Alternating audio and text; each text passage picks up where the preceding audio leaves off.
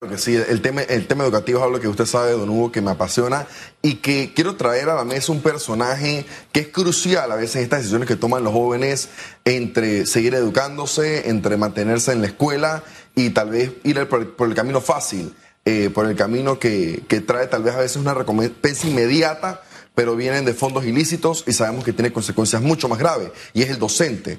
El docente eh, en reiteradas ocasiones, lo he, manifestado, tiene un papel fundamental en la vida del estudiante, juega un rol de guía, de acompañamiento, y justamente por eso es que apostamos a estos docentes que son ejemplos y que sé que todos nosotros hemos tenido algún maestro que recordamos con mucho cariño, y justamente porque impactó positivamente en nuestra vida, y eso es lo que necesitamos con todos nuestros jóvenes en este momento crítico eh, donde sabemos que de manera anual cientos de miles de jóvenes están saliendo de una generación que, por ejemplo, el año pasado no pudieron asistir en ningún momento a la escuela de manera presencial y que tal vez en este momento quedarse en casa sin mayores ocupaciones, eh, prefirieron irse por un camino que, que tiene muchas consecuencias que como joven les puedo decir, realmente si, se, si nos mantuviéramos en el camino de la educación, las recompensas son, primero, mejores y a largo plazo. Son, son acciones que, realmente, y, soy ejemplo de ello, la educación es lo que jamás hubiera pensado que teniendo tal vez 23 años pudiera estar en un programa como este, dando una opinión en educación, pero lo he podido lograr gracias a la educación y que en momentos en que tal vez lo más, lo, más fácil era eh, sentarme a ver televisión, a ver una película, me sentaba a estudiar, me sentaba a leer los informes educativos, me sentaba a leer los diálogos en educación que tiene nuestro país y también que aproveché una oportunidad de oro que fue que universidades prestigiosas lanzaron cursos virtuales, a distancia y gratuitos. Entonces, ese es el mensaje tal vez que pudiera, el primer mensaje que pudiera dar a los jóvenes, y es que tenemos una oportunidad de oro en nuestras manos, pero hay que aprovecharla. Fíjese, eh, eh, esto que me acaba de decir, lo uno aparte de una línea de pensamiento que vi reiterado en, en los mensajes que nos enviaron.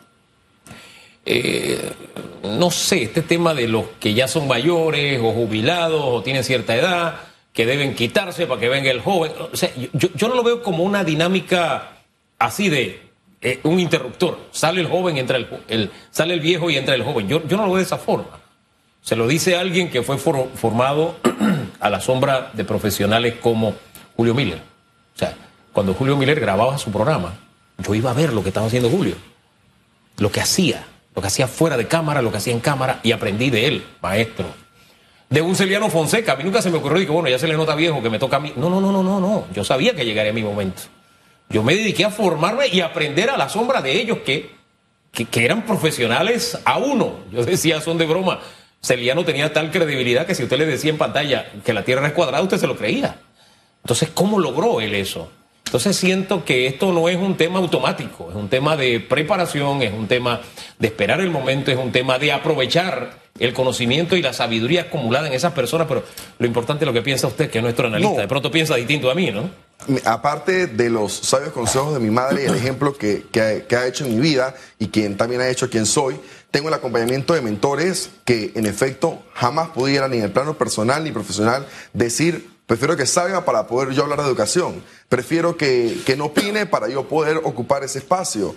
Eh, y, y, en todos los lugares donde tengo la oportunidad de trabajar siempre eh, la persona con más experiencia, con el conocimiento, son las que trato de pegarme justamente para desarrollar esas capacidades eh, en el trabajo y, tampoco estoy de acuerdo con que debe ser una guerra entre quítate tú y quítate yo, sino que es un acompañamiento que justamente dan las personas que tienen años de experiencia en, la empresa o en el sector eh, público y donde los jóvenes tienen que aprovechar esa oportunidad donde se nutre el conocimiento y donde justamente ya, ya la rueda eh, ya la rueda está andando, ¿no? ¿no? es necesario ponerse a ver cómo, cómo funciona, sino tratar de buscar y, y, y, acercarnos a esas personas que tienen ese conocimiento para, para profundizarlo y para justamente perfeccionarlo, que es parte del reto que tenemos también como jóvenes, ¿no? Ver cómo ese conocimiento que tienen estas personas eh, con tantos años de experiencia podemos tal vez innovarlo en efecto, conseguir algunas herramientas que aplique eh, e, esa, práctica que tiene, que ha hecho, que lleve a, un lugar importante la empresa, se pueda tal vez llevar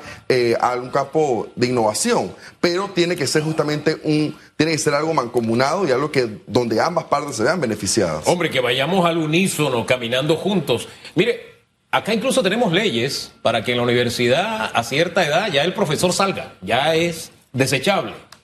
Cuando en grandes universidades está el catedrático emérito, o sea, él va cuando se le llama una vez al año, dicta conferencias, porque eh, usted no puede sustituir a ese hombre con todo lo que representa.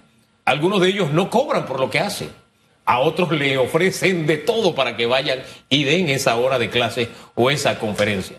Pero no sé, siento que esa mentalidad tenemos que trabajarla y enfocarnos en estos jóvenes que tenemos que hacer algo con ellos. Al final, ellos son víctimas de algo que es nuestro Totalmente. Y hay empresas que, que conozco, Don Hugo, que han querido venir a Panamá a ofrecer miles de miles de plazas de empleo, pero no lo logran porque no tienen, no tienen la, capacidad, eh, las competencias eh, para los puestos de trabajo en, los jóvenes. Y nosotros, por eso es que debemos justamente ir un paso más allá de lo que las escuelas y las universidades nos enseñan, buscar justamente estos cursos, estos espacios de conocimiento para nutrirnos de él y poder justamente ser parte de, esta, de estas plazas de empleo que de cierto modo a veces se abren, pero a veces también las empresas quieren invertir, quieren abrir más plazas de empleo, pero no cuentan los jóvenes con estas herramientas. Por eso siempre abogo por reformar nuestro sistema educativo, por apostar uno de innovación. Hay países que, me encanta verlo, estudiantes de 7, 8 años que están programando aplicaciones,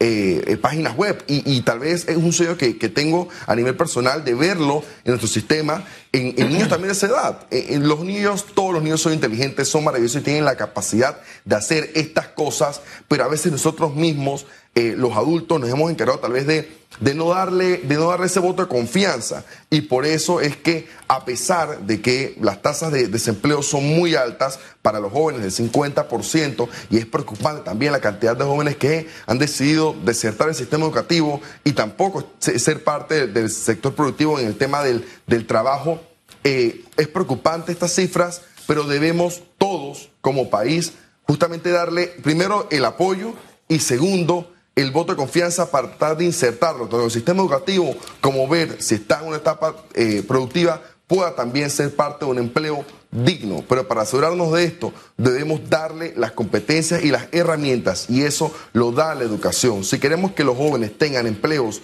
con salarios dignos, tengan empleos donde puedan superarse cada vez, donde puedan seguir creciendo a nivel profesional, debemos apostar a empleos que son los que el mundo actual requiere y que lastimosamente muchas veces no se han podido cubrir en Panamá porque hace falta mano de obra capacitada. Y eso no es un secreto, no está mal decirlo. A veces escucho muchas críticas por eso, pero realmente es algo que no podemos tapar con, una, con una venda. Es una realidad que vivimos y nosotros, a medida de que sigamos pasando, sigan pasando los años y no apostemos a innovar el sistema educativo y darles estas herramientas a los jóvenes, vamos a seguir aumentando el porcentaje de desempleo en los jóvenes y van a seguir disminuyendo la cantidad de empresas que pueden venir a nuestro país. Hombre, y se van aquí donde nuestros vecinos, no es que se van lejos. Se, van, a nuestros vecinos. Se van aquí donde nuestros vecinos. Y hay ejemplos claros que podemos dar de eso. Sí, señor. Algunos son anecdóticos, porque primero pensaron en Panamá porque hay cosas que tenemos que son únicas. Eh, nuestra posición geográfica, esa ventaja comparativa que tenemos, pero cuando buscas, mm, no tienen el recurso humano preparado para lo que se está tratando de establecer. Y eso, y, eso es doloroso, porque te insisto, no es que se van al otro lado del mundo a buscarlo, se van aquí, al ladito, y allí lo encuentran.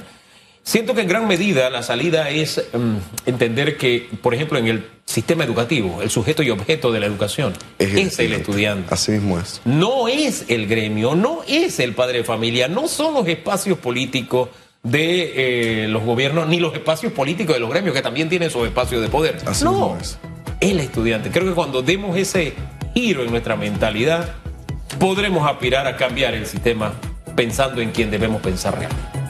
Totalmente. Yo pienso que, y lo he escuchado de muchos estudiantes, en reiteradas ocasiones lo, han manifestado, inclusive los grupos estudiantiles que no son escuchados, que a veces son tomados en cuenta. Eh, y yo pienso que justamente tenemos que darle el rol que tienen ellos, darle un rol también en la mesa como tomadores de decisiones. Hay espacios en los que se ha hecho, pero creo que deben ser muchísimos más. Seguir creando estas asociaciones estudiantiles y seguir apostando a la educación para que todos los jóvenes de nuestro país tengan mejores oportunidades. Esa es la vía, don Hugo. Y, esa, y ese es el tema por preeminencia y por prominencia, educación. Por eso es que fíjense, no tocamos nosotros, se nos fue el tiempo en su análisis. Una última frase que la dije todos los lunes en el, en el acto estudiantil, solo la educación, la verdad y la honradez transformará nuestra patria. Así cerramos, no hay mejor manera. Gracias, don Jorge Isaac Iglesias Bloise.